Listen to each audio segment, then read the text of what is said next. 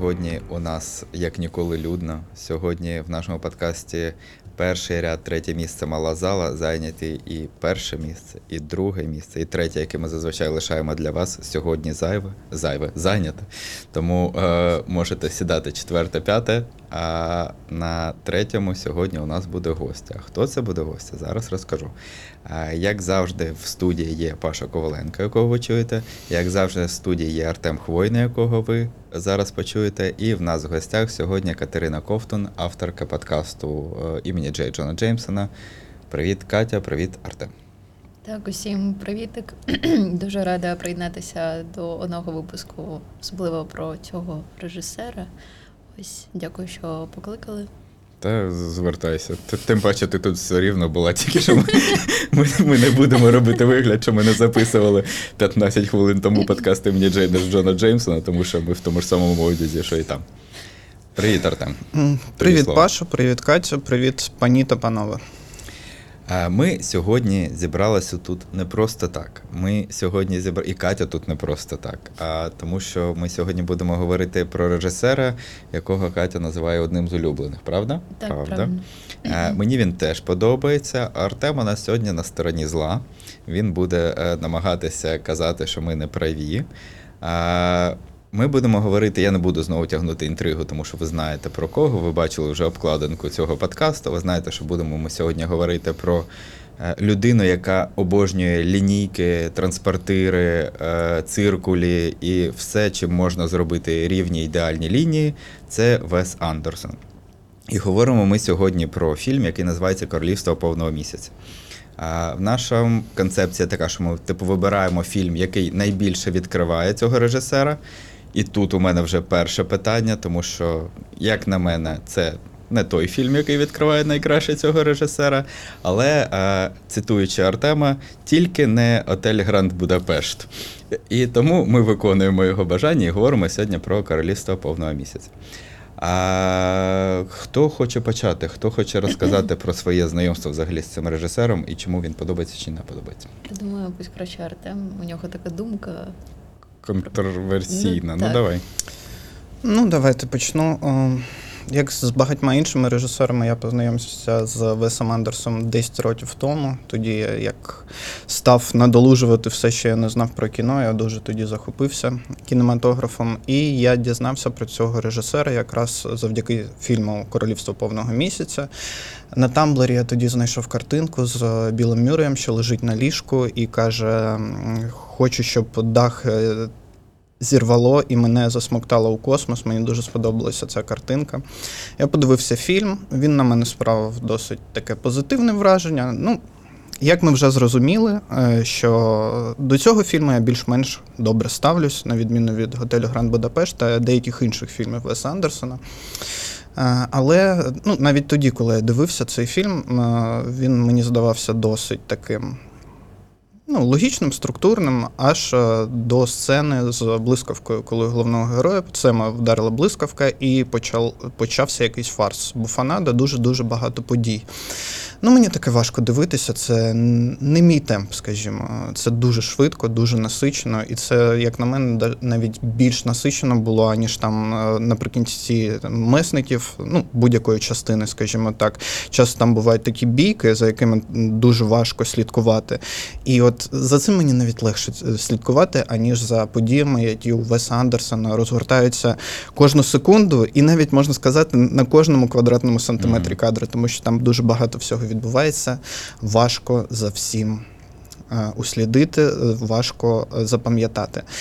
І ну, що я для себе позитивного відмітив, це те, що е, ну, мені подобається, коли кіно може бути будь-яким, коли у кіно немає правил, і Вес Андерсон дійсно створює свій світ. І я радий, що цей режисер він е, плює на деякі канони. Ну, як, наприклад, канон постановки кадра. Е, Коли все настільки лінійно, то глядач це помічає дуже сильно. І це кидається в очі, і, можливо, навіть деякий дискомфорт викликає у інших режисерів, але Вес Андерсон зробив це своєю візитівкою. Мені подобається, що його можна впізнати завжди з одного кадру, можливо, навіть з- одного жарту. Жан, жартів у нього багато, і вони такі типові. Ну що, Катю, твоє слово. Ну, я взагалі точно не пам'ятаю, коли я з ним познайомилась, але я пам'ятаю, що в мене мати дуже полюбляє кіно також. І вона, ми з нею разом якось ось дивилися а, королівство. Ой, як воно? Королівство повного місяця. Королівство повного місяця. Ти готова прийшла, я дивлюся. Та воно путається з цим е, з іншим фільмом, теж назва там. Коротше, неважливо. І ми з нею дивилися цей фільм, і я пам'ятаю, як мені було ніяково, коли вони вже збіжали і стояли на березі, і вона йому дозволила як потрогати себе. І я така дивлюся, ну і мені так не ніяково, тому що я з матір'ю це а, зараз дивлюсь, і ось такі у мене у мене спогади перші про а, фільми Веса Андерсона були. Але потім не знаю, потім ось цей от готель Гранд Будапешт. Я його довго відкладала, коли він почав форситися спочатку. Але коли подивилася, я не знаю, в мене з'явилося дуже велике бажання передивитися просто усе, що він зробив. Я, напевно, може, тільки там два-три дві-три картини його не бачила. Усе інше, ну, я не знаю, воно просто. Його фільми, вони дуже теплі, затишні. Ось просто хочеться якось поринути ось цей е, світ, що він е, сам створив, ось цей дивовижний світ, і познайомитися як з його персонажами, бо вони такі яскраві. Ну, не знаю, ось я би дуже хотіла як бути частиною його світу. Ось е, коли я дивлюся, я кожного разу так і думаю, що блін, ну так класно. Ось просто хочеться бути на місці когось із них. Ось якось так. Я сьогодні спеціально прийшов такий помаранчевий, щоб виділятися і бути як персонаж Веса Андерсона. Давайте я до вашого клубу доєднаюся, анонімних поціновувачів фільму Королівство повного місяця, тому що я теж е, моя, моє знайомство з Андерсоном звідти почалося. І це перший фільм, який я його дивився, і я не знав про всі ті приколи е, симетричні і, і так далі. Я не знав, що мені чекати від цього фільму. І він мене підкупив в першу чергу якраз історію.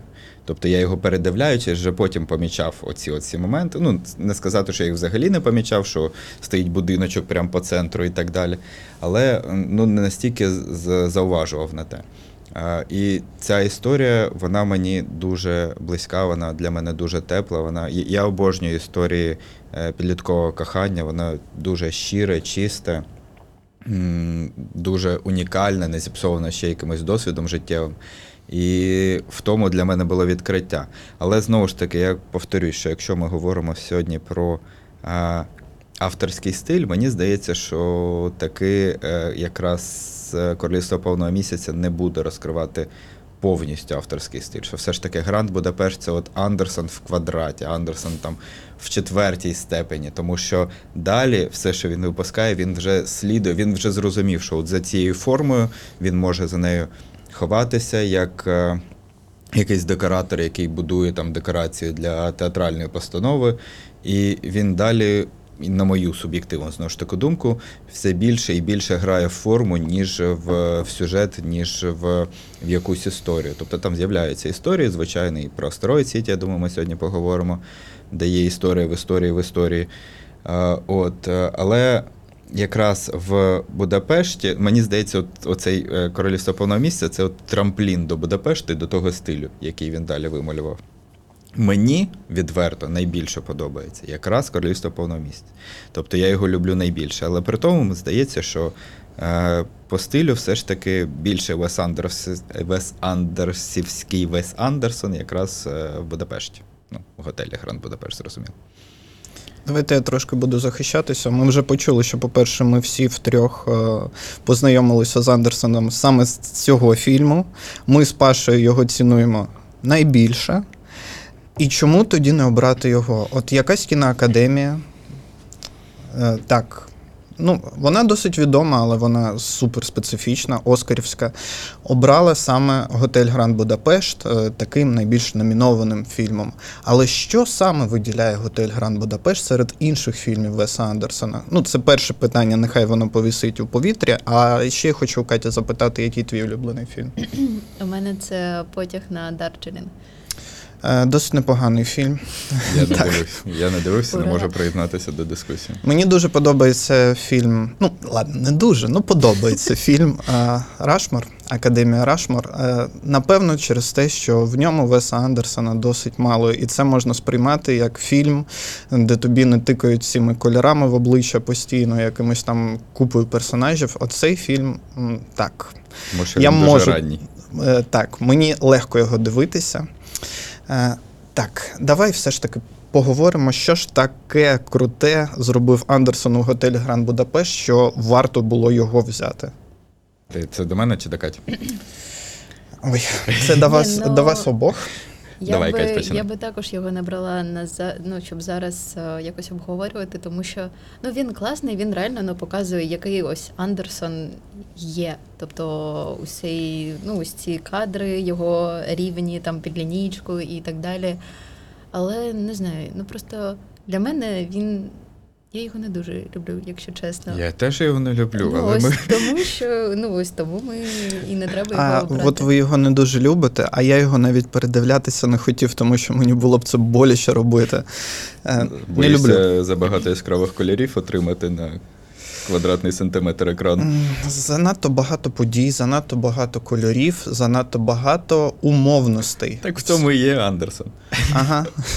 Тобто, Так. умовно, е, оця от навіть схема, що ми бачимо. е, Ми, ми маємо говорити про королівство повного місця і поговоримо. Але дискусія вона виникає вже. Тобто, навіть та історія, що ми бачимо дівчинку, яка приходить до пам'ятника письменнику, потім ми бачимо.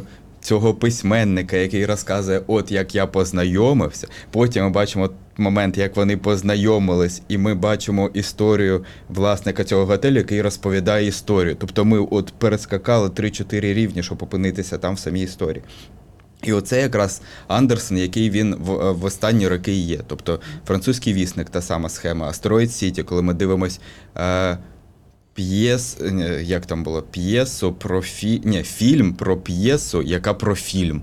Да, і Типу, п'єсу от- там ще обговорюють. Так, при і ми заглиблюємось. І, і, і от в цьому для А. мене він. Я це не люблю. Відверто. А але, що ти любиш? але в цьому він. Ну, тобто, ну, мільйони людей по всьому світу його якраз за це люблять. Е, Дивись, я знаю, що мільйони людей люблять Веса Андерсона. Е, От ми тут втрьох сидимо, ви вдвох любите Веса Андерсона. Поки що я не почув, за що ви його любите. Поки що я почув, за що ви його не дуже любите. Ну, ну ми ще тільки почали, ще, А. ще е, розгонимось, я думаю. Е, У мене є одразу питання по е, королівству повного місяця до Паші. Давайте підемо по порядку. І от фільм починається, і камера отак кружляє. Пам'ятаєте? Ти прям да? хочеш настільки детально кожну сцену. Ну, Ну да. так, тому що ти казав, що в творчості Рефна тобі цей елемент не подобається, що камера таким чином кружляє. В чому різниця для тебе між цими сценами і сценою у королівстві повного місяця? В абсолютній умовності того, що я бачу на екрані. Я бачу виставу, я бачу виставу, підготовлену е, театром юного глядача. Тобто він не намагається навіть приховувати, що все, що ми бачимо, це невідомо що. Починається з чувачка в, в червоній шапочці, який ходить і щось проговорює, закінчуючи всіми умовностями, як вони там висять, е, тримаючись за руку з тієї колокольні чи звідки. Тобто я, я потрапляю в казку. Вес Андерсон це каскар. Е, Все, що я там бачу, це казка. Я ні на секунду не вірю, що це реальні люди, що це реальні персонажі. У Рефна це навпаки реальність.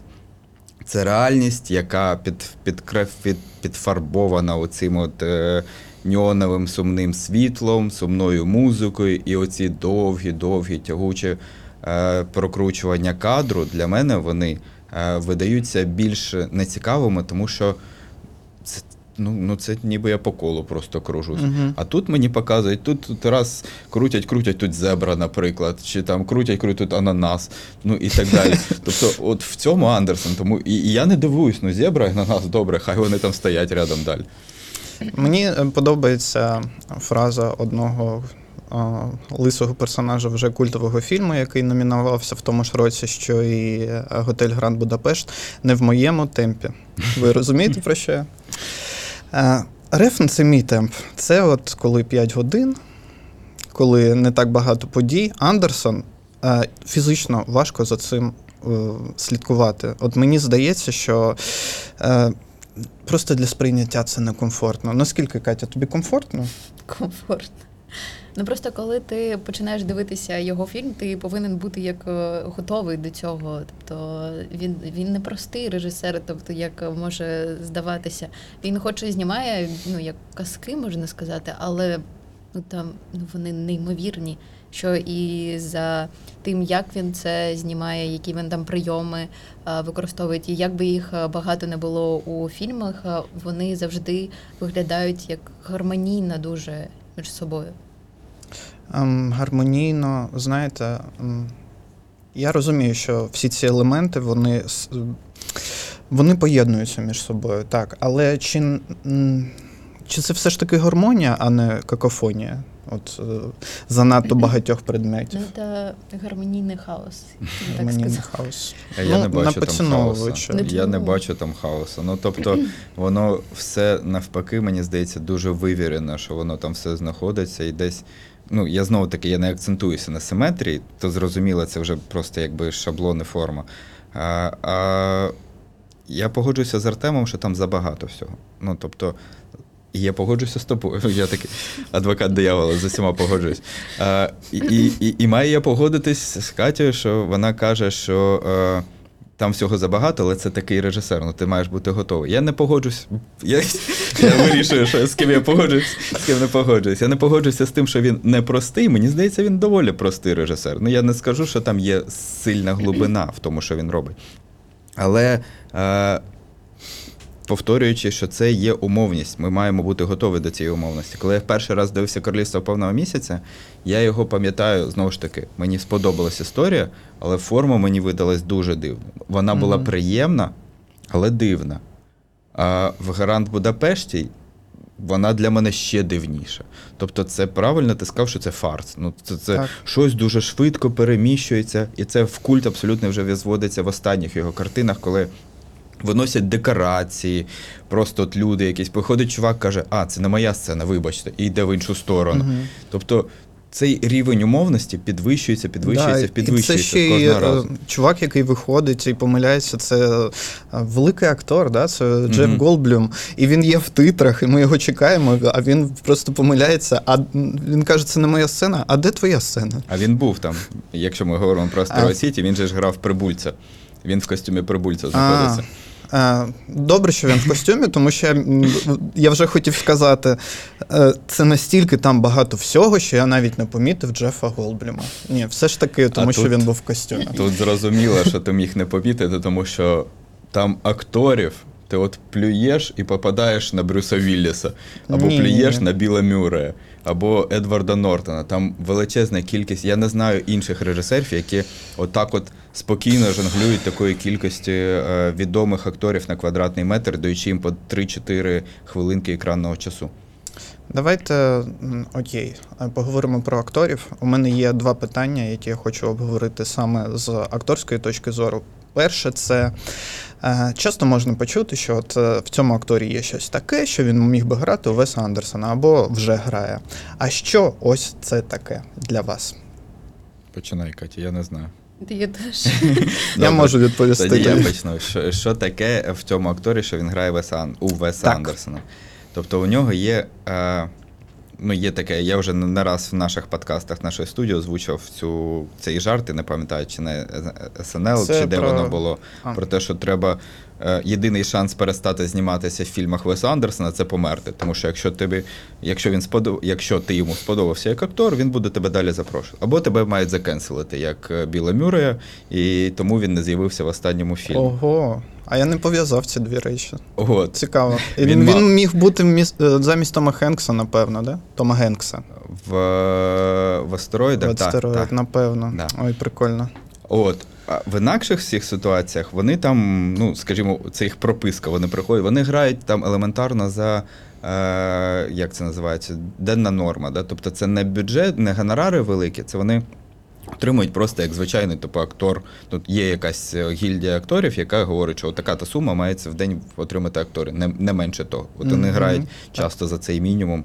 А, я не знаю, що в них має бути такого особливого, але мені здається, що він е, дає їм зробити щось особливе. Той самий Брюс Вілліс, про якого вже, вже, вже згадав, я його в такому фільмі не уявляв і не уявляю після того. Ну, я не можу його поставити. А він і не грав більше у Веса Андерсона. Я розумію. Ну, я маю на увазі в фільмі навіть по а ти розумієш, чому він там знаходиться? Ні.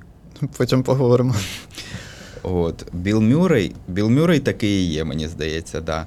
Едвард Нортон, знову ж таки, він абсолютно інакший у Андерсона, ніж Да. в інших своїх фільмах. От, тому я не знаю, що це має бути. Я я не думаю, що є якийсь супер, е, суперздібність, суперталант, щоб ти там з'явився. Просто ти маєш бути трошечки от за межами свого емплуа і погодитись, що ти зараз граєш е, в театрі, знову ж таки Мгм. повторюсь. Ну, це, це вистава. Для мене це виключна вистава. Я Ну, б не да. здивався, якби вони кожного разу по-різному виглядали навіть. Ну, ось Андерсон просто як змушує нас, е, глядачів, як е, подивитися на акторів, яких ми знаємо ну, взагалі по іншим ролям, як по-новому, по-свіжому, не знаю. Мені, наприклад, до андерських е, фільмів е, мені не подобався Оуен Вілсон. Угу. А тут я дивлюсь, там потяг на Дарджелінг, він, він там просто шикарний, і я ну все. Оуен Вілсон же ще починав якраз. Він з першого, так. першого фільму з пляшкової ракети він з Андерсоном починає. І писав сценарій для Так, нього також. до речі. Е, Так, у мене є версія, що за яким критерієм Андерсон підбирає акторів. А якщо З транспортіром. Наскільки Дуже близько. ніс рівно. дуже близько. Пішов от. Е, Як у французькому віснику, там такі невеличкі е, замальовки були на ну, це ж про газету, про типографію, що типово для Веса Андерсона взагалі. Мені здається, що е, чим менше рухів треба, щоб намалювати актора, тим краще він підходить Весу Андерсону. Просто так. Стів Карел. Можливо. Е, Друге питання: чи важливо те, що у фільмах Веса Андерсона грають відомі люди? От в чому сенс цього? Неможливо закрити очі на те, що е, Тімоті Шаломе хайпанув, ось він вже у французькому віснику. Марго Робі хайпанула, ось вона вже в Астероїд Сіті. Тебе є відповідь? Бо в мене є. Ну, мені здається, що це можна пов'язати із тим, що просто взглянути по-новому на відомих акторів. Чому ні, ось Тімоті Шаламе його сприймали як ну просто як е, ну, красивого хлопчика, Мгм. бо дуже багато дівчат е, по ньому сохли. Ось е, Та і... досі сохнуть. Поки, Ну, Та я поки сам що сохну по ньому. Поки що не, не перейшов він ту грань, щоб уже Ну, перестав. ось, а потім французький вісник, де він там з жіночкою там щось незрозуміле Ой, робить. і все. Мені не дуже подо... е, дуже не подобається французький вісник, але цей кадр, де Тімоті Шаламе з книгою у ліжку, з цим вусами таким волоссям курить. Ну, шикарний кадр. Ну, взагалі так. Мені здається, що а, при всьому тому а, умовно напускному пофігізмі, який є у Веса Андерсона, мені здається, що він комерційно розуміє, що ці фільми треба продавати як, ну, так чи інакше. І та кількість акторів, які там з'являються, а, я думаю, він би спокійно справився з якимись молодими, більш менш е, амбітними акторами, ніж от з тією когортою, прям зірок А-класу.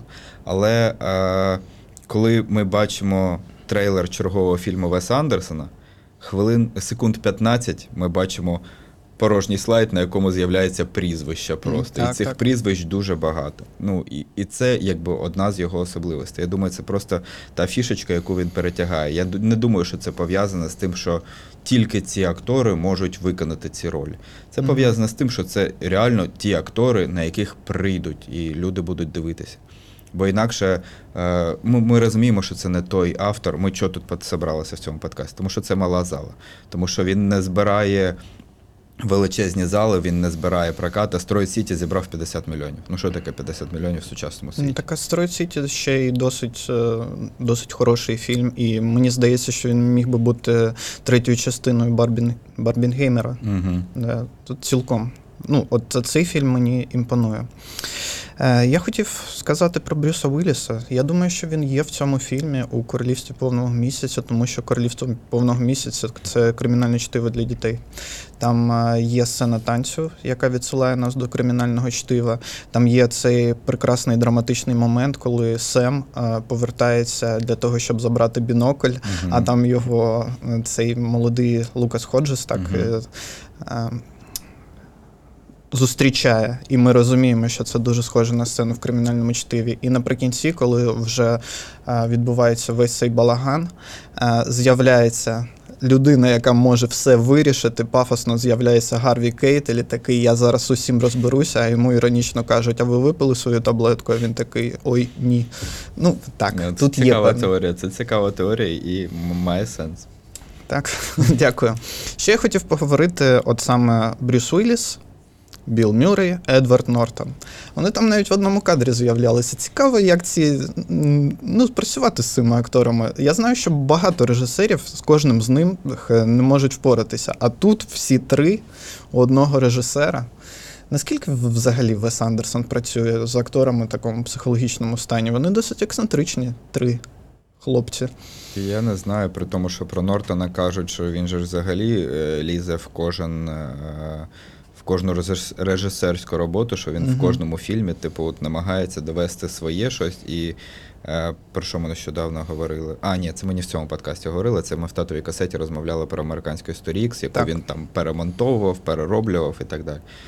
От я не знаю, мені здається, знову ж таки, коли ти погоджуєшся, погоджуєшся зніматися в фільмі Веса Андерсона, ти маєш йому віддаватися, ну, як от пластилін. А він далі з тебе ліпить і говорить, що тобі треба. Як вони працюють, ну, зрозуміло, що нам з вами, да, не, не будучи того рівня геніями, е, важко зрозуміти, що там відбувається в тих головах і на тому майданчику. А, ну да. Сумна, сумна пауза, Просто- де, де кожен задумався, чому він не настільки геніальний. Просто мені подобається, що в першому випуску ми навіть не обговорювали той факт, що Тарантіно геній, тут взагалі ніяких питань. А тут кого саме ти генієм назвав? Вес Андерсона. Ну, Вес І Андерсона, акторів. окей. І акторів. Ну, Білл Мюррей не геніальний актор. Ну, геніальний актор. Я взагалі не знаю, кого я геніальним актором можу назвати, окрім Філіпа Сеймера Гофмана. Ні, ну це твоє особисте. Ми тільки що дізналися, що у Артема є улюблені дві літери українського алфавіту до подкасту. Тому де- які КС? КС і М мені, мені ще подобається. От, обов'язково напишіть нам, будь ласка, в коментарях, які літери вам подобаються, тому що мені цікаво, чи є у людей градація по літерам взагалі, тому що я вперше за 33 роки свого життя чую від людини, що їй подобається конкретна літер. І римські числа. І римські можна. числа 14. 14, так. Давайте, може, е, таки після півгодини розмови скажемо про що королівство повного місяця. Може, вже час? Та я не думаю. Ми, ми говорили про Філіпа Сеймера Гофмана. В двох словах, королівство повного місяця про двох е, підлітків. Навіть напевно, що це не підлітки, мені здається. Я не знаю, з якого віку там рахується, що люди стають підлітками. Е, про двох дітей, які е, дуже специфічні, які не прийняті суспільством, не прийняті своїми родинами, якщо вони є, і вони е, тікають вдвох і створюють своє оце королівство повного місяця. Це їх маленький острівець е, щастя, де вони можуть жити, танцювати, торкатися один одного, е, пробивати один одному вуха е, риболовецькими гачками. Читати книжки, слухати музику і так далі. Коротше, жити нормальним типу дорослим життям. Але е, з цим не погоджується зрозуміла родина дівчинки, і з цим не погоджуються е, скаути, від яких втік якраз персонаж хлопчика. І вони їх намагаються повернути. З'являється в цьому всі, в цій всій історії ще соціальна служба, тому що е, від хлопчика відмовляється його прийомна родина. І закінчується все це тим, що таки любов е, торжествує, хоч і в такому дуже особливому вигляді. От, тепер можемо говорити далі. Бо я, я мав розказати, про що ми таке говоримо. Добренько, Е, давайте продовжимо. Якщо ми вже поговорили про те, як рухалася камера, наступне, що кидається в очі в цьому фільмі, це чоловік, який все пояснює. Це досить типово для Веса Андерсона, щоб там прям не демонструвалося. Хоча і демонструвалося також, і проговорювалося прям. Там є е, чоловік, який проводить нам екскурсію цим островом і розповідає, скільки там кілометрів квадратних, е, яка температура повітря, куди дмухає вітер е, тощо. І я також дивився нову короткометражку Веса Андерсона, неймовірна історія Генрі Шугара, так вона називається. Правильно? Угу. Е, Так, і там е, також персонажі вони прямо проговорювали. Це е, ламає не тільки кіноканон, а взагалі побудову сюжету, тому що прийнято в літературі, наприклад, демонструвати, якось нам пояснювати, чому саме так, а не проговорювати. Не можна проговорювати, як у випадку з Генрі Шугаром, що він був красивим, але напевно не таким красивим, як вважав сам себе. Ну, інший автор нам би продемонстрував, що він вважає себе красивим, а не просто озвучив це. Е, Це також е, певним чином ламає канон. Як ви думаєте, навіщо, по-перше, ламати канон? По-друге, навіщо все проговорювати? Ну. Та блін, ну це ж Андерсон. Я думаю, цей, цей аргумент буде на будь-яке твоє питання. Це Андерсон, ну він так такий. е, це ж дуже цікаво за таким спостерігати. Ти десь ще таке бачив? Ну, щоб ось прямо ось так озвучували. Не бачив, тому що це неправильно. Ну, А, так, так, а що значить правильно чи неправильно? Хто вирішує правильність того, що відбувається? Це для тебе правильно, для, чи для тебе неправильно, для мене, для Каті, для інших. А, Для всіх неправильно. Ні, ну- Всім це не подобається, але всі обожнюють Веса Андерсона. Ну, а дехто обожнює цифру 14. Кожен має свої пунктики, Та, ну, знаєш. у тебе є е, взагалі в ініціалі е, літера К, у тебе навіть дві літери К. Тому ви Я- мені подобаєтеся, не треба. Мені було колись 14 років. 14 мені подобається, тому що це відсилає нас до епохи Tumblr 2014-го, в тому числі, де я знайшов. Цей фільм. Ну, були там і хороші моменти. І також це число відьми. Мені здається, що відьма перевтілення це досить, досить цікаво. Я це можу- цікавий досвід. Я можу відповісти на твоє питання, але не зовсім на нього. Тому що е, я не знаю, хто та людина, яка в фільмі е, Королівство повного місяця. Тому що він ніби і оповідач, а Мгм. ніби в якийсь момент він учасник історії, коли до нього звертаються і він відповідає, коли вони стояться на причалі. А, тому для мене загадка, хто це. Це, це якась інкарнація Жака Іва Кусто в цій е, червоній шапочці. Ну так. Вес Андерсон до нього звертається інколи. Але я можу дати тобі відповідь стосовно Шугара, тому що це е, чотири всі короткометражки, які вийшли на Нетфліксі, і Їх чотири? їх чотири. Вже вийшло? Вони Так. одночасно всі чотири вийшли. Ви Просто до- одна довга, Добре, що я цього не Одна знав. довга на 40 хвилин, і три коротеньких, здається, хвилин по 17. Мгм. От. І неймовірний містер Фокс, який теж знятий так. за мотивами Роальда Даля. Так. І Роальд Даль якраз в своїх книжках він такий і є, як, е, як і Вес Андерсон, який це екранізує. Мені здається, він просто бере і дослівно це робить. Тобто, це один неймовірний каскар, якого ну, відверто кажуть, що його важко екранізувати. Крім Вонки, я не можу. Ну, Матільда ще. Але це не сказати, що це дуже великі якісь екранізації. Він робить якраз дуже такий яскравий е, за формою і знову занурюючи нас ніби в сам твір. І тут він вже безпосередньо цитує якраз далі. Тобто він грається з е, першоджерелом. Тобто це не його фішка, що він вирішив вести тут оповідача, чи що е, герой розмовляє з нами безпосередньо чи з оповідачем. А от щодо е, королівства повного місяця, тут відповіді немає. Ну, для мене це так сама загадка. Я б спокійно цього персонажа викинув без кадра. Особливо в той момент, коли він починає взаємодіяти з героями. Ну, тобто, для мене це. Тобто, якщо просто оповідач, який проговорює словами, так, це неправильно, 100%. Тут я погоджуся з тобою, але в тому е, нема. Е, ну, те, що це неправильно, це не означає, що це неможливо. Тобто він це може робити, може, так, робить. е, очевидно. Я не мав на увазі, що не можна ламати канон. Я маю на увазі, що інші режисери так не роблять, тому що це в певному сенсі некомфортно дивитися. Але Вес Андерсон е, Він часто робить щось таке максимально синтетичне для того, щоб прям нам нагадувати, відбувається казка. Так. Вам подобається Optimus Gang? Ми перестрибуємо. Я, я можна Е, скажу ремарочку до так. того, що ти сказав, е, про те, що це важко дивитися, і мені здається, Васу Андерсону все рівно. Важко тобі дивитися, мені чекати, Так, чи комусь е, іншому, чи ні. Він робить це для себе абсолютно. Я думаю, він сидить десь у себе вдома в своєму цьому рожевому костюмі з от таким от метеликом, бере, значить, гуску, вириває з неї перо, е, макає в чорнило, починає писати сценарій на такому красивому аркуші пергаменту. Після того переносить його на друкарській машинці. Після того е, випускає. І він робить це в кайф е, для себе. Йому абсолютно рів, все рівно, чи комфортно буде глядачеві на цій картині. Тобто вона провалюється, він такий, ну і що? Ну, Яка да. різниця? Я далі це зроблю. Тому що мені так подобається. Тому що я можу, і в мене може грати хоч Білл Мюррей, хоч Том Хенкс, хоч Марго Робі. Угу. Е, ну так, це про те, що я говорив на початку подкасту. Він все ж таки автор. Тут е, жодних е, сумнівів немає. Так що з Optimus Gang? Подобається? Не знаю. Ну, колись. Мені подобається Optimus Gang, і у них е, персонажі часто проговорюють те, чого вони хочуть. Типу, а давайте вкрадемо собаку. Тому що ти мені пови... е, ти мені винен 300 гривень, і ти мені також винен 300 гривень. Давайте продамо собаку, щоб ти мені віддав 300 гривень, щоб я тобі віддав 300 гривень. У них є відео, наприклад, про футбол, де треба е, пояснити, що персонаж раніше був зіркою футболу.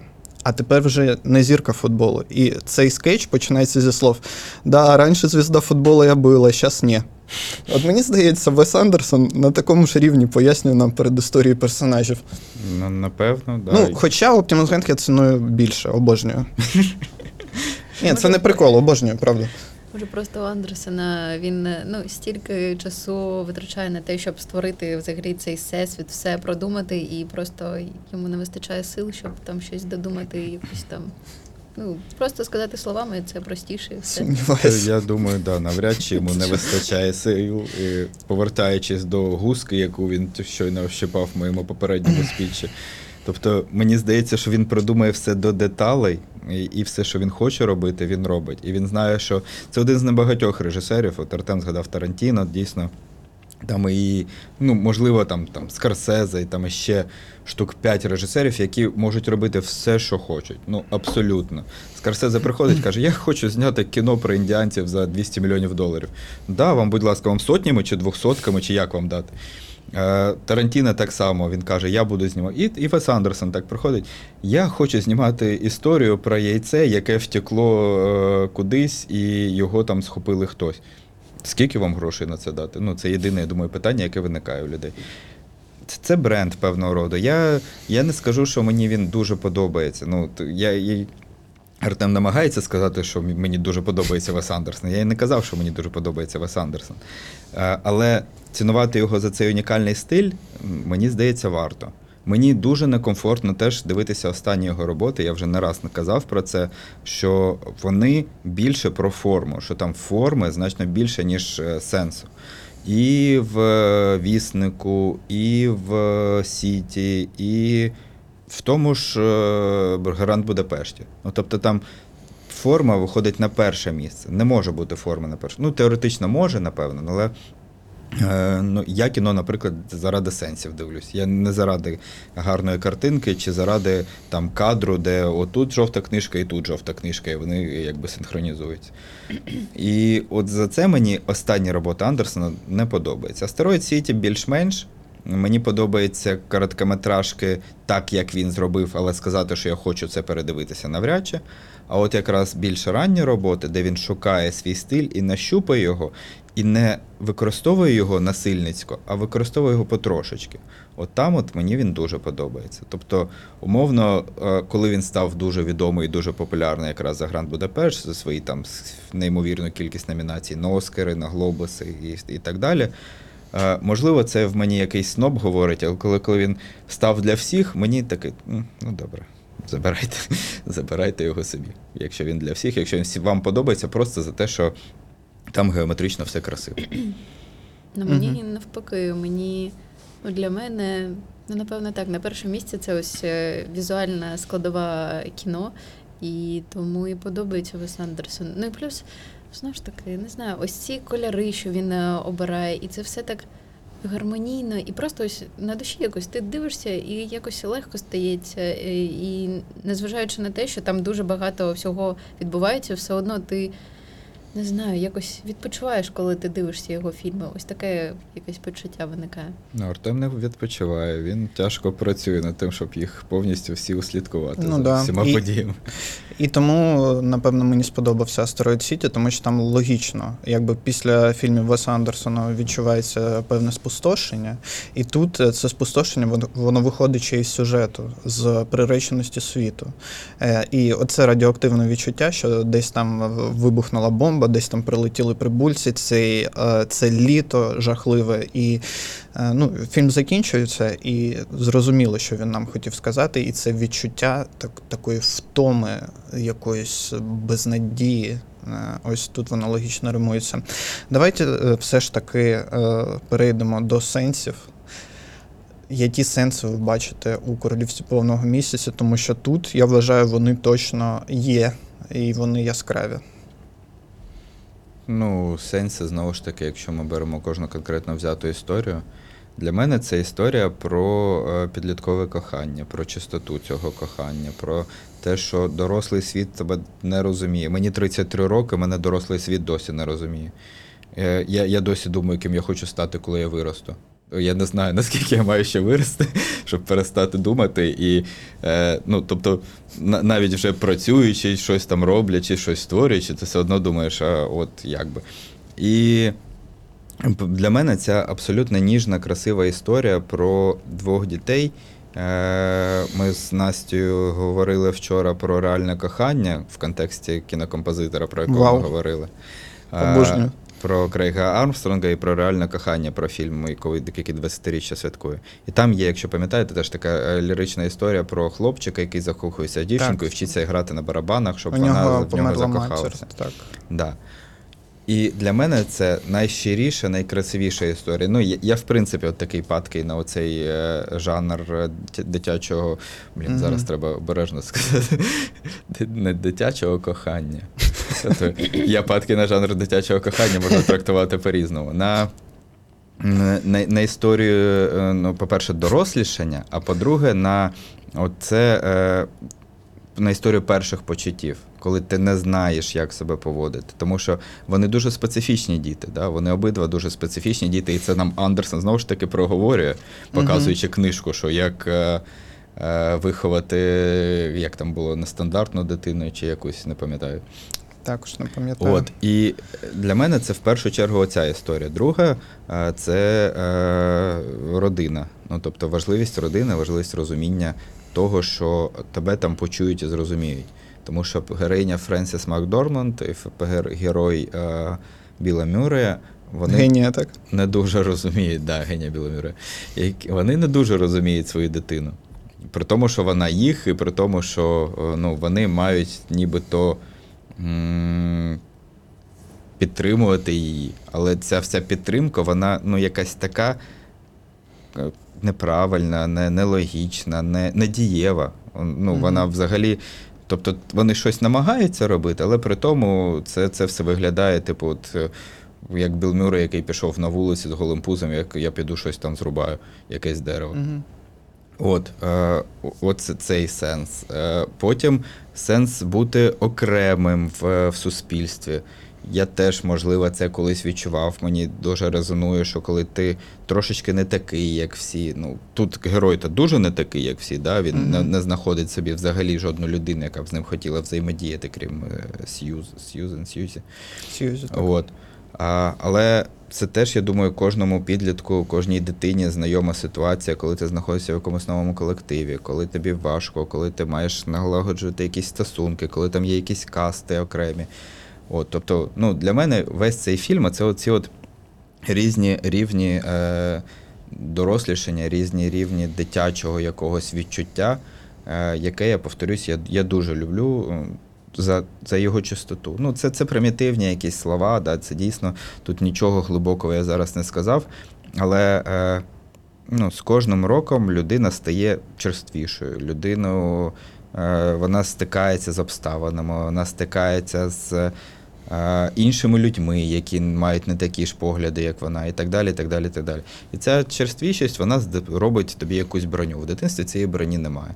І тому люди, мені здається, діти вони в сто разів чесніші, ніж будь-хто з дорослих.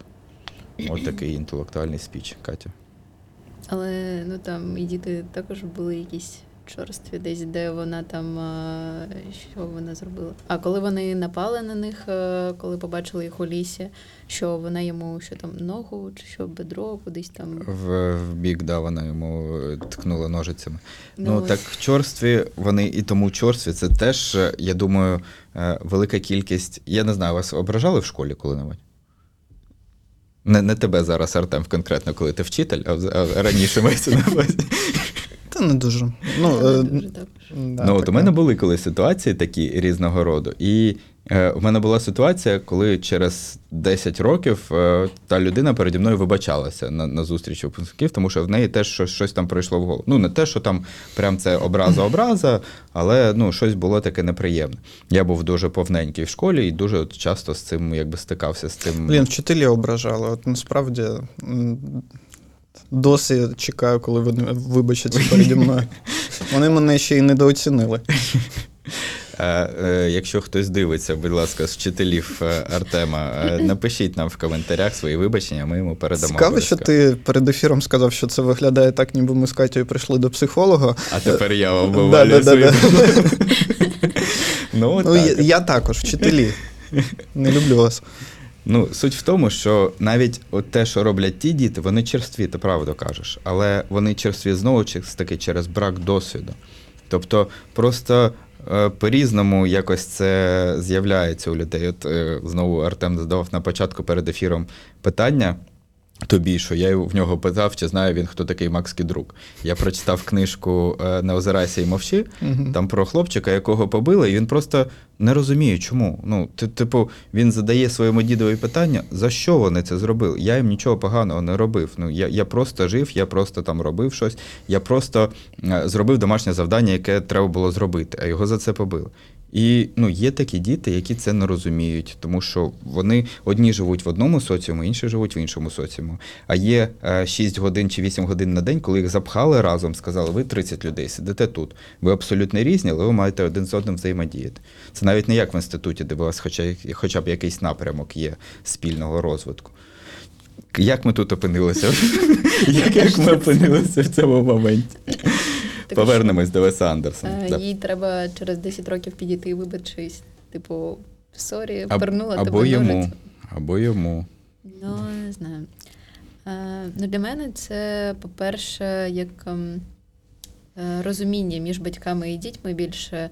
Бо не знаю, якщо ну, я підлітком, напевно, ось дивилась, і напевно в мене були якісь такі почуття на плані. Ось е, ти розумієш просто персонажів, коли ти підліток, ти ну, ось 100% можеш зрозуміти, що е, ситуації, коли там е, батьки тобі там щось. Ну, не так, не таке кажуть, щось там дозволяють, щось там, не знаю, різні ситуації бувають. Ось і саме через це ось у мене це на першому місці, бо це дуже відкликається у кожного, мені здається. Ну, кожен був дитиною, тому так. Так, як не крутий, кожен був. А в тебе які сенси ти там бачиш? Я думаю, це фільм про аутсайдерів, які не можуть знайти розуміння, і в тому числі це не тільки діти, але і батьки, які цією парою Френсі Макдорман, Білл Мюррей, е, зображені. Е, Там, мені здається, пари е, Біла Мюре і Макдорман. е, І Сьюзі і Сема вони в певному сенсі римуються, і у дітей е, щиріше, правильніше розуміння кохання, життя. І е, ці фрази, які промовляють дорослі про свої стосунки, про свої якісь взаємини, життя. Е, Френсіс Макдорман, коли е, миє е, доньку свою, вона каже, що так, мені також колись хотілося, щоб цього нічого не було, втекти, забутися, просто розчинитися, не бути тут. І ми розуміємо, що вона каже не тільки про кохання, не тільки про взаємини з чоловіком, а взагалі про це життя, про те, наскільки важко існувати. І коли Білл Мюррей е, лежить і жаліє себе, е, каже, що без нього було б краще, ми розуміємо, що він каже не про взаємини, а про те, наскільки важко взагалі жити це життя, зіштовхуватися з реальністю кожен день, кожен день прокидатися, щось робити, вставати.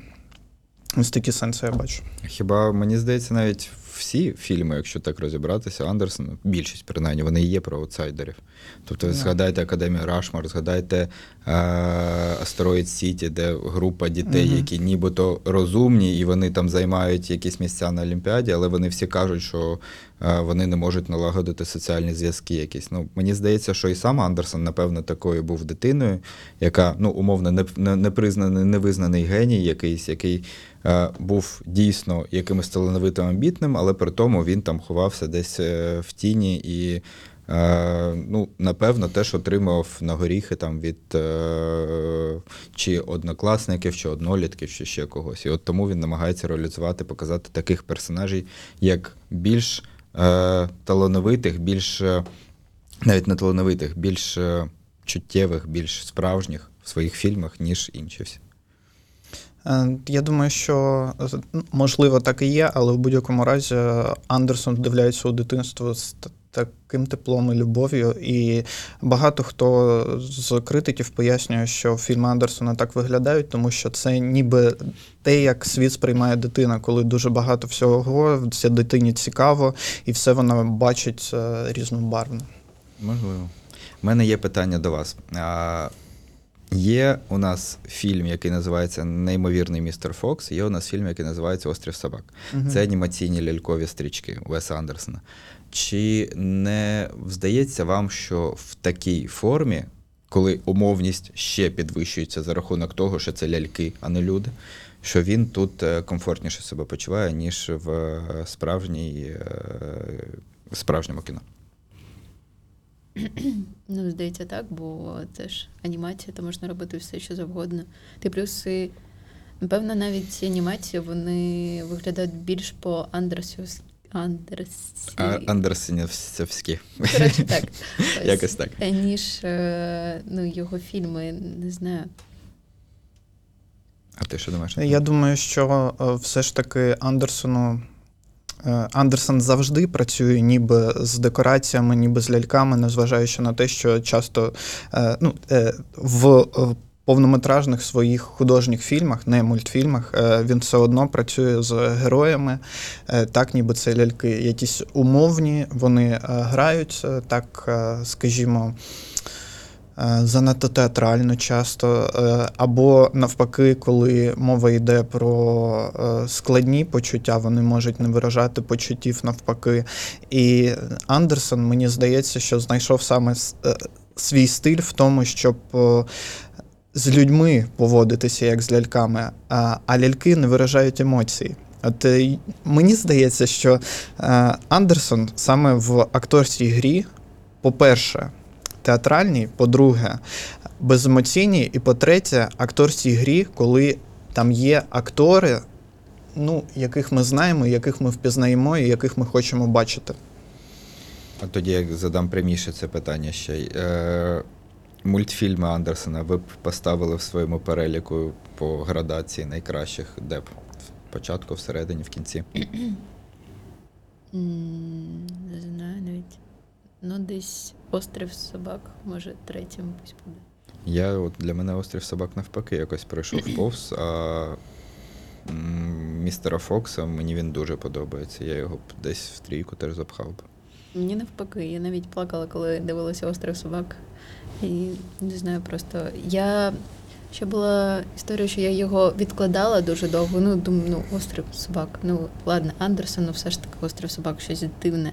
Але просто не знаю, чомусь вирішила все одно його подивитися. І я прям в захваті була від е, самої історії. Вона була, ну, не знаю, така, ну, як це сказати, Чуттєво. чуттєва, так. Ось. Я славник синонімів ваш на сьогодні. Артем. Я люблю собак. Е, А остров? острови. Острови, ну, менше, ніж собак, напевно. І в фільмах Андерсона собаки помирають. Насправді, і в королівстві повного місяця, і в е, де там ще в е, сім, сімейці Тененбаунів. Так. Я людина кіно, не людина анімації. У мене найулюбленіша, ну якщо так можна висловитися, робота Андерсона це Королівство повного місяця, Академія Рашмор і, е, ну, можливо, на. Ну, не знаю, на третє, чи там умовно поміж поміщу дві роботи: це е, Поїзд на Дарджилінг і е, е, Астероїд Сіті. Оце те, що мені подобається. До е, анімації його я ставлюся досить непогано. А, але от деякі фільми, от як французький вісник, як е, Готель Гранд Будапешт, ну правда, важко дивитися через насиченість. Так, такий топ умовний. Угу. Ну, ось, до речі, Asteroid City. Хоча я люблю форму і візуал, але не знаю, було занадто. Ось це прям що, ну як ми казали, що театр, ну, п'єса, кіно, п'єса, ось це не дуже зрозуміло. Ну так я ще кажу, що це в по суті це те, до чого він прагне. Мені здається, з кожним кожним новим своїм фільмом він стає важчим. Ну і тому, якщо описати стиль Андерсона, мені здається, що він викристалував, викристалізувався в Берганд Будапешті, тому що він взяв ту приємну наївність, яка була в ранніх фільмах, взяв оцю формулу, і далі він вже пошагав по формулі і підставляючи туди якісь історії. Ну, не чіпляють мене. Астероїд Сіті більш-менш сподобався, але ну, я б його в топи точно свої би не поставив. Е, Що далі він зробить? Короткометражки на Нетфліксі це теж для нього виклик великий, тому що Андерсон при всьому його цій е, пошані до кіно як кіно, як вищої форми, він погодився на стрімінг. Тобто він казав, я ніколи не буду для стрімінга нічого знімати. Але по суті, це нібито короткометражки. Тобто і зняв, але і ні. А, ну, як вони всі так люблять казати, що це, це не зовсім те кіно, не зовсім той по-справжньому. Тому тут для мене навіть більше е, Даля, ніж Андерсона є в цьому конкретному, в цих конкретних творах. Ну, особливо, якщо ну, Артем ще подивиться, я думаю, е, ті три короткометражки інших менші, які Угу. про щось про, про мишу чи крису. Крисолова. Райфа Файнса. Артем, до речі, теж дуже любить Райфа Файнса, я пам'ятаю, Угу. з попереднього випуску. Про Е, Крисолова, так. Да. Крисолова, потім Про лебідя. лебідя і про яд. Ну, і про отруту, да, про отруту, да. так. дуже дивні. Ну, і актори там грають ті самі, що і в, в Шугарі, і Кембербеч, і Бен Кінгслі, і хтось там ще з'являється. Патель, що в третьому. Мгм. Угу. І Четвертій, точніше. як його звуть? Є ще такий чоловік, е, е, який грав Хітмена, який грав у фільмі Колискова для Пі. Я зрозумів Да. е, візуально, але я не пам'ятаю його прізвище. Да. Да. Колись він з Кірою Найтлі зустрічався.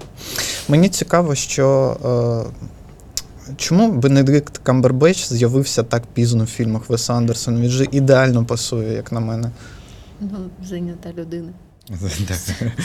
Е, Як знаєш, е, контракти з Марвел так просто не проходять. Ти не можеш так швидко з'являтися в інших проєктах.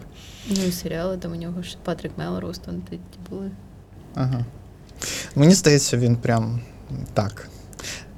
Можливо, навіть врятував цей фільм. Ну, подобається мені Бенедикт Кембербеч, от за ним було спостерігати класно. А давайте тоді е, останній фільм, остання короткометражка, мені здається, вони ще дуже виділяються, повернемось до форми, за кольорами, за оці е, світокорекція, яка там знаходиться. Мгм. Як е, ви сприймаєте от таке? е, Ну, тобто, ми знову ж таки в нереальних умовах, да, ми дійсно погоджуємось на цю умовність, але оці настільки м'які якісь тони, ніби ти передивляєшся якийсь старий фотоальбом, вони вас е, стимулюють дивитися чи навпаки напрягають? Мені, мені прям дуже сподобались ось ці- короткометражні фільми.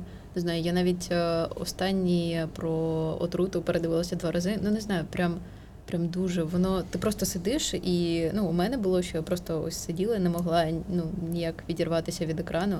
Просто мені дуже подобається ця форма, в якій він це подає. Ось саме тут е, і е, подалі ось ці е, по книжкам, по розказам.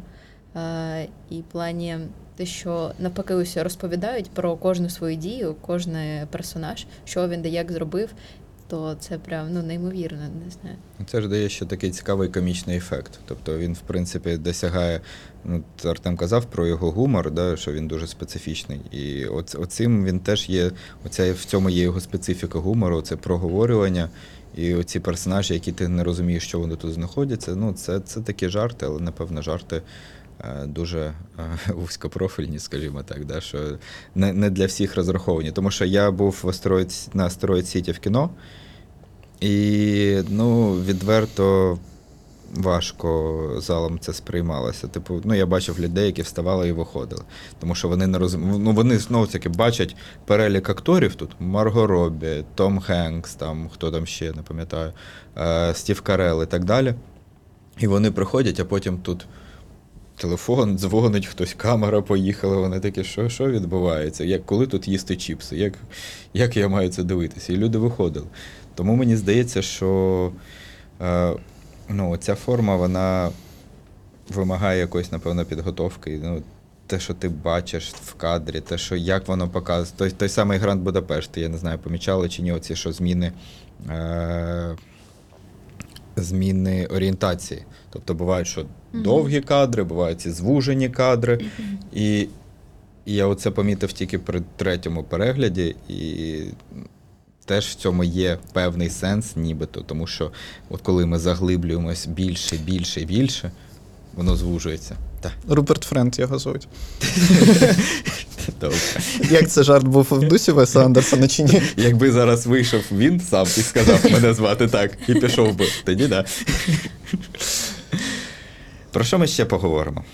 Давайте про акторів поговоримо. Ви не проти, тому що тут прям супер багато всього. Хто з, е, хто з ваших улюбленців часто грає у Веса Андерсона? Катя, давайте Овен Вілсон тепер. тепер. Е, Мгм. Хто це, хто ще не знаю. Ну прям таких улюбленців, напевно, і немає. Ну, ось Дев Патель мені сам по собі подобається, ось що він у короткометражці був. Це теж прикольно. Так. А у вас було таке, що ви дивилися, типу, серіал Skins?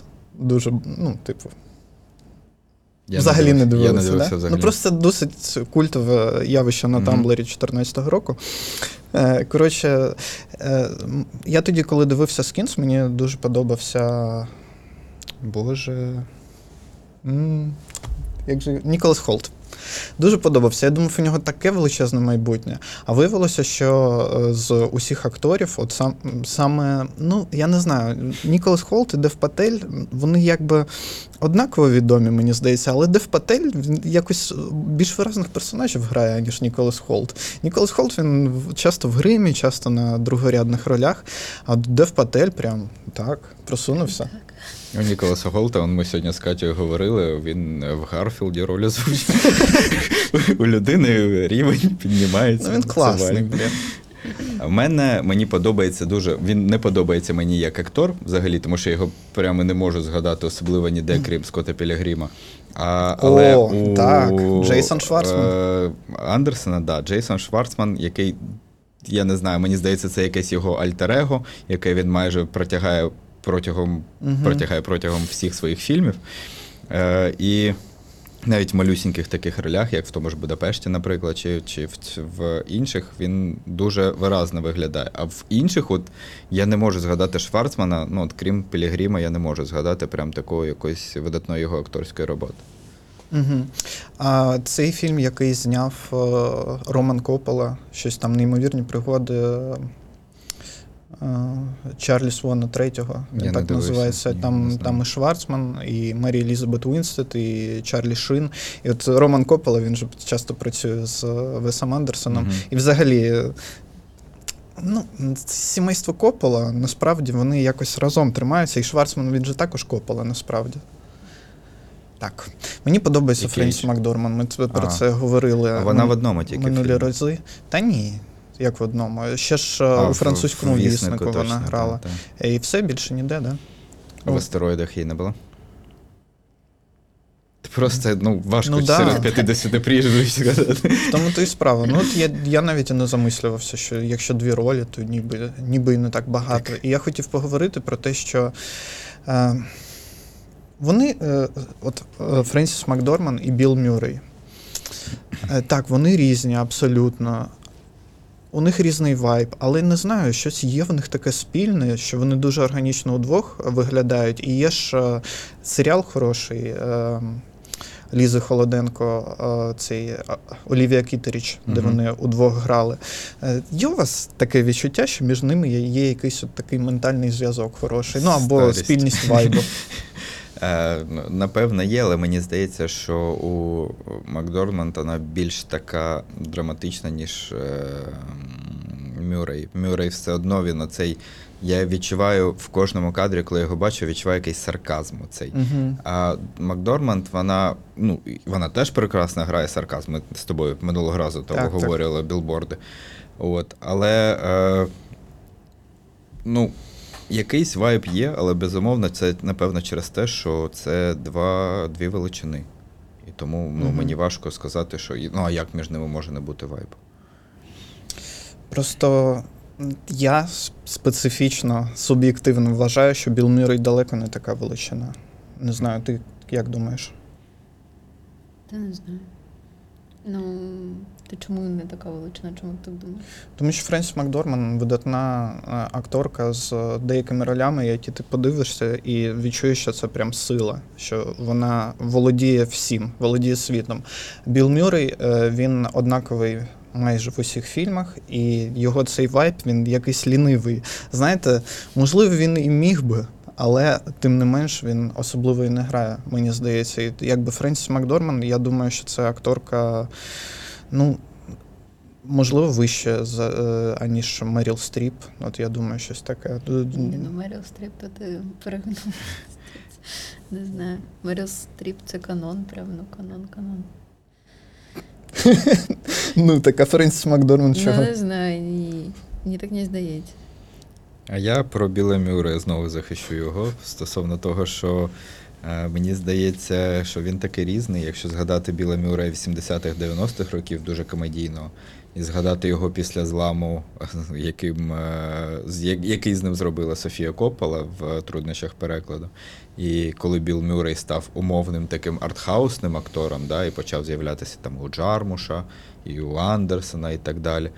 Е, мені здається, що він абсолютно різний в цих, е, в цих ролях, там, мисливцях на привидах і е, про бобра. Ой, про бобра, не про бобра, про День байбака. бабака. Да. От, і в, в тих же зламаних квітах, коли він, ну, це реально така людина, яка побачила життя. Життя вона прожила, життя було у нього недобре, і він щось намагається, типу, якось з нього вир- вибратися, а у нього не виходить. І от, от ці от ролі такого старі, е, людини, яка старіше, і все одно все не може докупи зібрати за своє життя. От мені здається, вони дуже класно в нього виходять. Да, він е, точно актор, е, так, далеко не однієї ролі, але е, це зміна відбулася. Мені здається, в ньому і як в людині, ну можливо, тільки як в акторі, що колись він був таким, зараз він такий. Просто за останні 20 років е, у нього багато видатних, хороших ролей, але вони між собою схожі. Френсіс Макдорман грає по-різному. Можливо. Ну тут можливо, це повертаючись до першої моєї відповіді, що вона більш драматична акторка. Вона Так, так. акторка, яка починала з театру. Вона акторка, яка живе з режисером. Може, знаєш, може це якось впливає. ще. Ну, е, знаєте, комедійний талант у неї також виразний. Дуже. Так, о- але, але, до речі, вона не так часто його користується ним, крім як е, в фільмах Коїнів. Знаєте, м, взагалі, е, з- фільми з нею не так прямо часто виходять, і я не знаю, реально, невже вона тільки два рази грала у фільмах е, Веса Андерсона? Якщо так, то окей. Я просто завжди думав, а якби не було Веса Андерсона, можливо, вона б грала щось прям серйозніше, щось прям суперпотужне. Ну, тому що е, так. о, там вона виглядає органічно, але хочеться, щоб прям от щось побачити таке прям сильне, дуже сильне. Ну, вона ж там не закована, вона Ну, грає в інших фільмах, і є в неї Оскари, і є в неї дуже різні ролі. І ті ж качівники, і ті ж е, той же Андерсон, ти ж не можеш в одну площину це поставити. Це абсолютно різні картини, абсолютно різна акторська гра і абсолютно різний рівень. Тому мені здається, що Я не знаю, ну я не ставлю якоїсь градації, вище вона там за когось чи нижче, але то, що це величина номер один, і 100%. З цим не посперечаєшся. Хто для тебе акторська величина прямо в акторському плані, що можна на п'єдестал ставити? З усіх взагалі акторів. Да, усіх. Зараз не обмежуємося. Не знаю. У мене, напевно, нема такого. Ну, Дев Патель мені прям дуже подобається. І Мгм. Адам Драйвер, і. Не знаю. У мене є так. Я не перебив тебе, ні? Ні.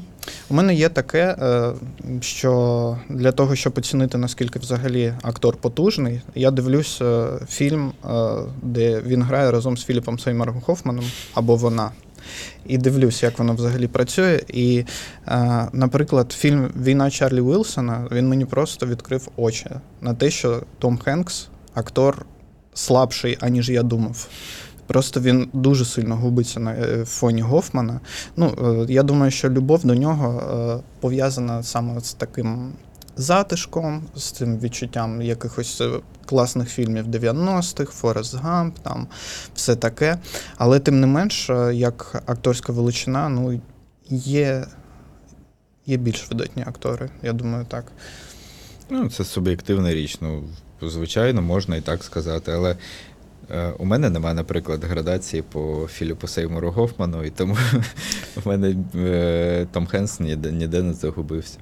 Чому я взагалі згадав про це? Ми коли говорили про фільм а, Драйв, ти у мене запитав, чи вважаю я Райана Гослінга видатним актором. І тоді у мене в голові крутилося, але я чомусь не проговорив. Я, я сказав, що він видатний, але я хотів Але сказати. він не грав з Гофманом ніколи. а, він грав у Грав? фільмі Березневі іди mm, а, так, так. Джорджа Клуні. І я хотів сказати, треба це придивитися, щоб подивитися, який він актор. Е, Стосовно м, акторів, якщо ми вже почали, я про когось хотів. А, ні, не про акторів, про режисерів.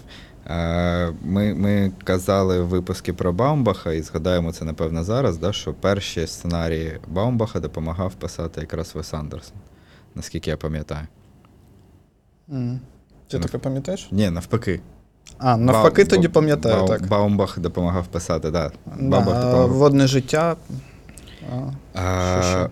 Наскільки я пам'ятаю, Катя теж е, Бамбах їй теж подобається. З Артемом ми тоді прийшли що до, до того, що в принципі нам він подобається обом. А вони схожі для вас, в, Ем. крім як за ну, не по формі, звичайно, а от по, по змісту. Мені схожі персонажі, бо вони теж е, у кожного свої там якісь переживання, проблеми і. Не знаю, як це пояснити. Це якось е, більше на духовному рівні якомусь. Просто ось я коли дивилася, я не знала про те, що допомагав е, йому бомбах. І... Але все одно я дивила, дивилася його фільми, і кожен персонаж, я така, ну десь, ну щось, десь я бачила вже це. І ну тепер все зрозуміло. Е, Я думаю, у них однакова наскрізна тема це сім'я. Мгм. Хоча у Бамбаха це більш виражено, ніж у Андерсона. Але Андерсон він все ж таки свої сенси е, приховує. От він все ж таки не хоче демонструвати, що він, що він саме каже. Він, ну, фільми виглядають такими, ніби він грається, але насправді він зачіпає дуже серйозні теми. А Бамбах нам прям показує так.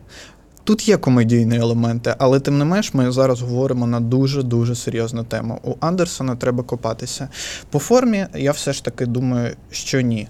Е, От е, я не знаю, у нас е, за настроєм різні погляди з вами на Андерсона, тому що мені здається, що в творах Андерсона за всім цим приховується щось трагічне. І не дарма можна, от ну я відчуваю деяке спустошення, коли я передивляюся там фільми його.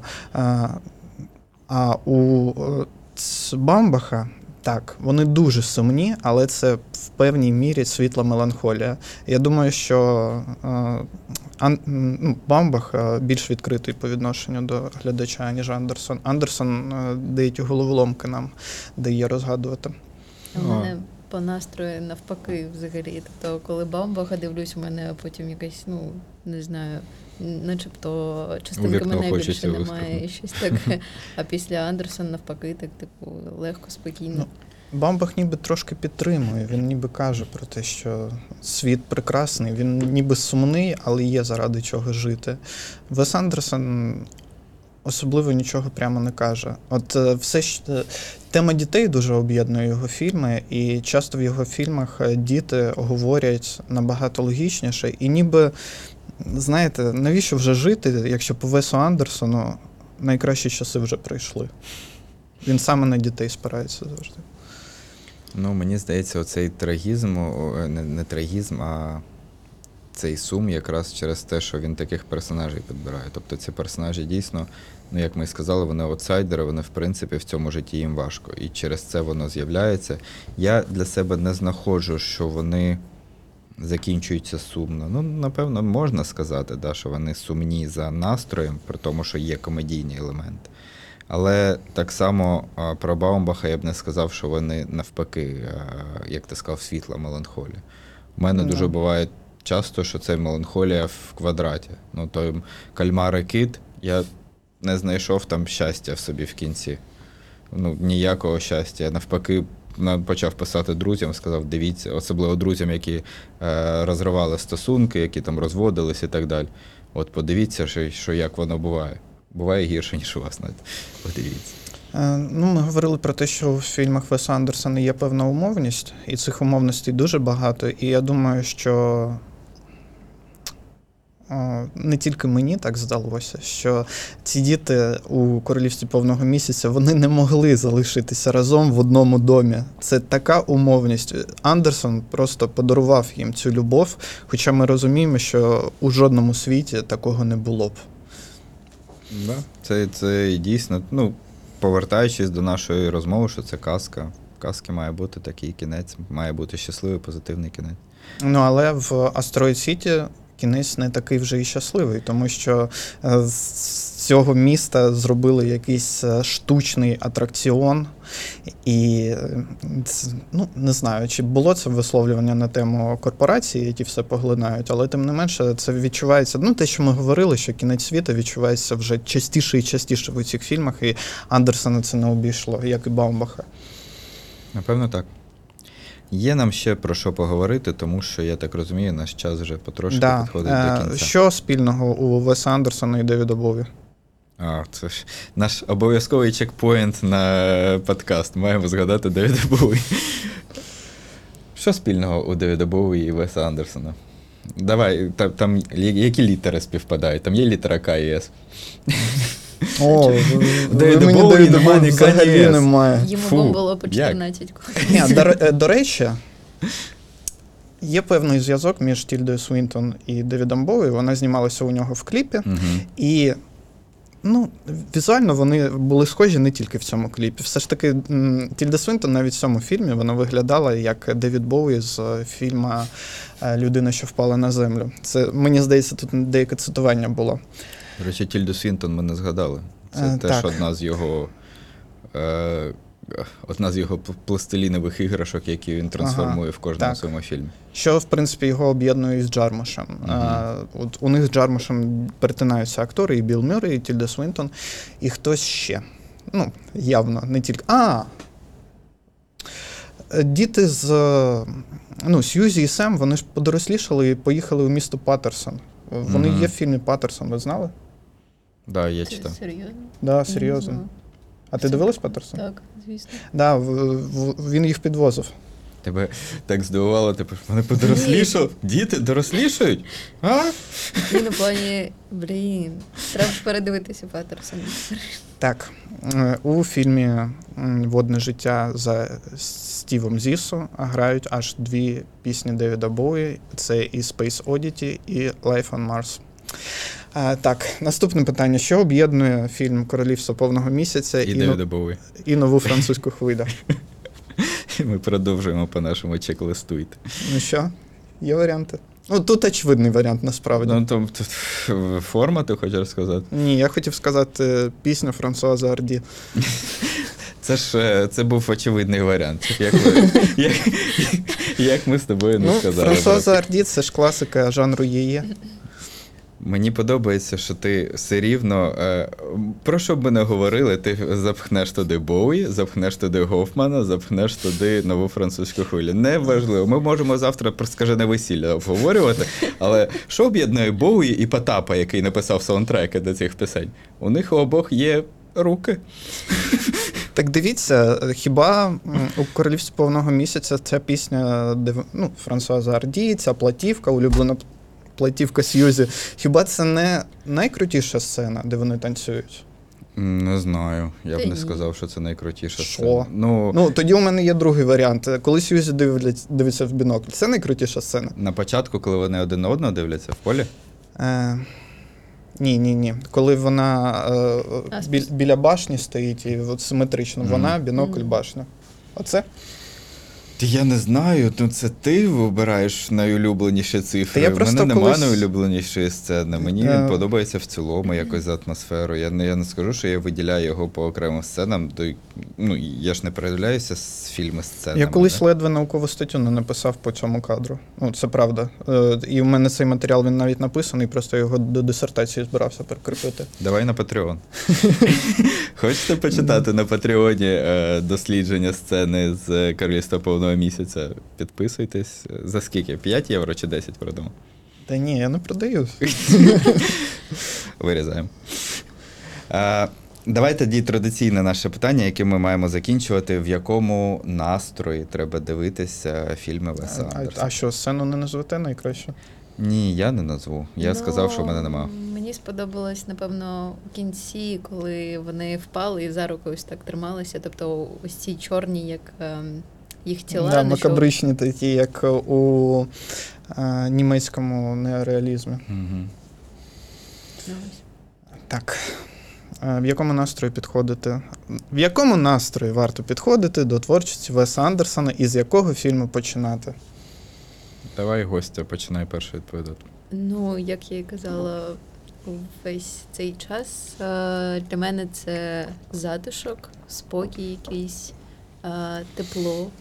І ось якщо у вас на душі ось все так легко, тепло, то потрібно дивитися його фільми. Я би починала з потягу на Дарджелін, тому що він веселий, він не знаю, і показує Андерсона, і що ще потрібно? Е, мені подобається тепло. Я- Ти кажеш, ти скільки стільки разів сказала слово тепло, я все думаю, коли в мене опалення включать. Як я міг вчора подивитися фільми Веса Андерсона, коли в мене ніс і руки мерзли просто. А як ви думаєте, взагалі цей фільм він більше літній чи осінній? Тому що е, ніби цей табір він асоціюється з літом, але там такі пейзажі були дуже-дуже осінні. Ти вставиш мене в тупік просто. Ну, ну, не знаю, він якийсь типу, Е. жовтневий, можливо, можливо, кінець, кінець вересня. От, ну, моя відповідь. Добре. Ну, мені все ж таки здається, що він більш літній, принаймні, тому що я його асоціюю з цим от, е, водоймами, які там є, дійсно, з табором. Напевно, я б назвав його більш літнім, але я вперше зараз задумався над цим питанням. Мгм. Щодо мого вибору, я б е, назвав би Королівство повного місяця, я б сказав вам його подивитися, можливо, навіть на ньому і зупинитися, якщо вам не зайде. А, а в якому настрої? Я це сьогодні кілька разів е, проговорював, що ви маєте бути готові побачити умовність. Тобто, якщо ви любите е, умовно таку дитячу творчість, знаєте, якусь е, постановку в школі, яку грають е, спеціально хороші актори грають спеціально погано, е, ну, не, погано, а беземоційно. Да, то е, вам має це зайти. Якщо ви е, все ж таки любите кіно, яке більш натуралістичне, яке більш показує життя, ну це 100% не ваш автор, тому, тому що там ніякого життя, крім дійсно якоїсь синтетики, ви не побачите. Тобто е, ці, ну, сьогодні звучала думка в когось, е, що коли він грає ляльками в е, мультиках, це приблизно для нього те саме, що грати акторами. Да? І Мгм. для нього ці актори такі самі ляльки, яких він абсолютно відрізає у них якісь емоції, абсолютно поміщає їх в якийсь вакуум, які, е, який навіть нам іноді систематично і показується, що от тут занесли декорації, тут от винесли те, тут ой, тут е, зробили ще щось і так далі. І тому дійсно на е, готуючись до його перегляду, якщо ви ніколи не мали такого досвіду і вам не подобається оця штучність, то вам вона і не сподобається, який би у вас настрій не був. Угу. А вам подобається акторка Олівія Вільямс? Знаєте таку? Так, знаю. Знаєте? Як ну, вам вона? непогана акторка, так. Да. Вона така приємна, і мені б хотілося більше з нею дивитися, але насправді вона так просто з'являється десь ненадовго там у вихованні почуттів у фільмі Батько з Олівією Колман та е, Ентоні Хопкінс. Ентоні Гопкінсом, так, і Джесі Баклі.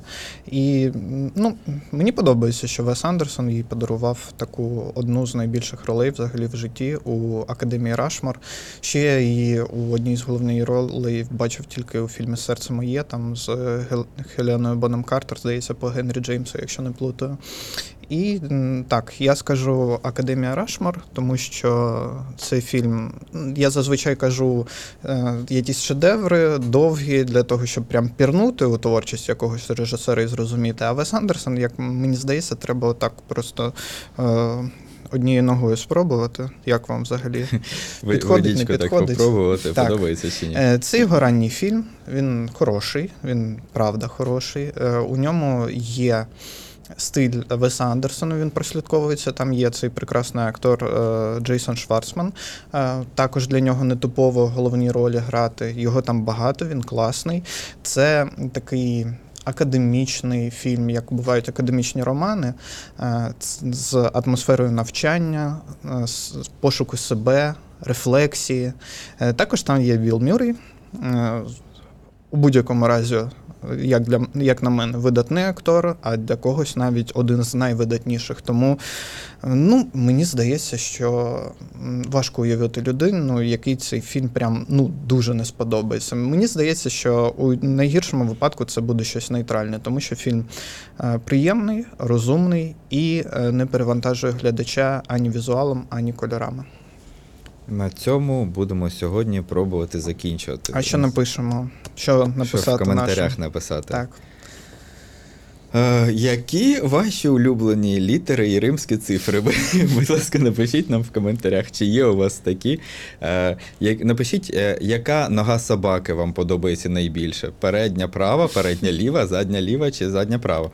Е, що, що ми ще можемо задати?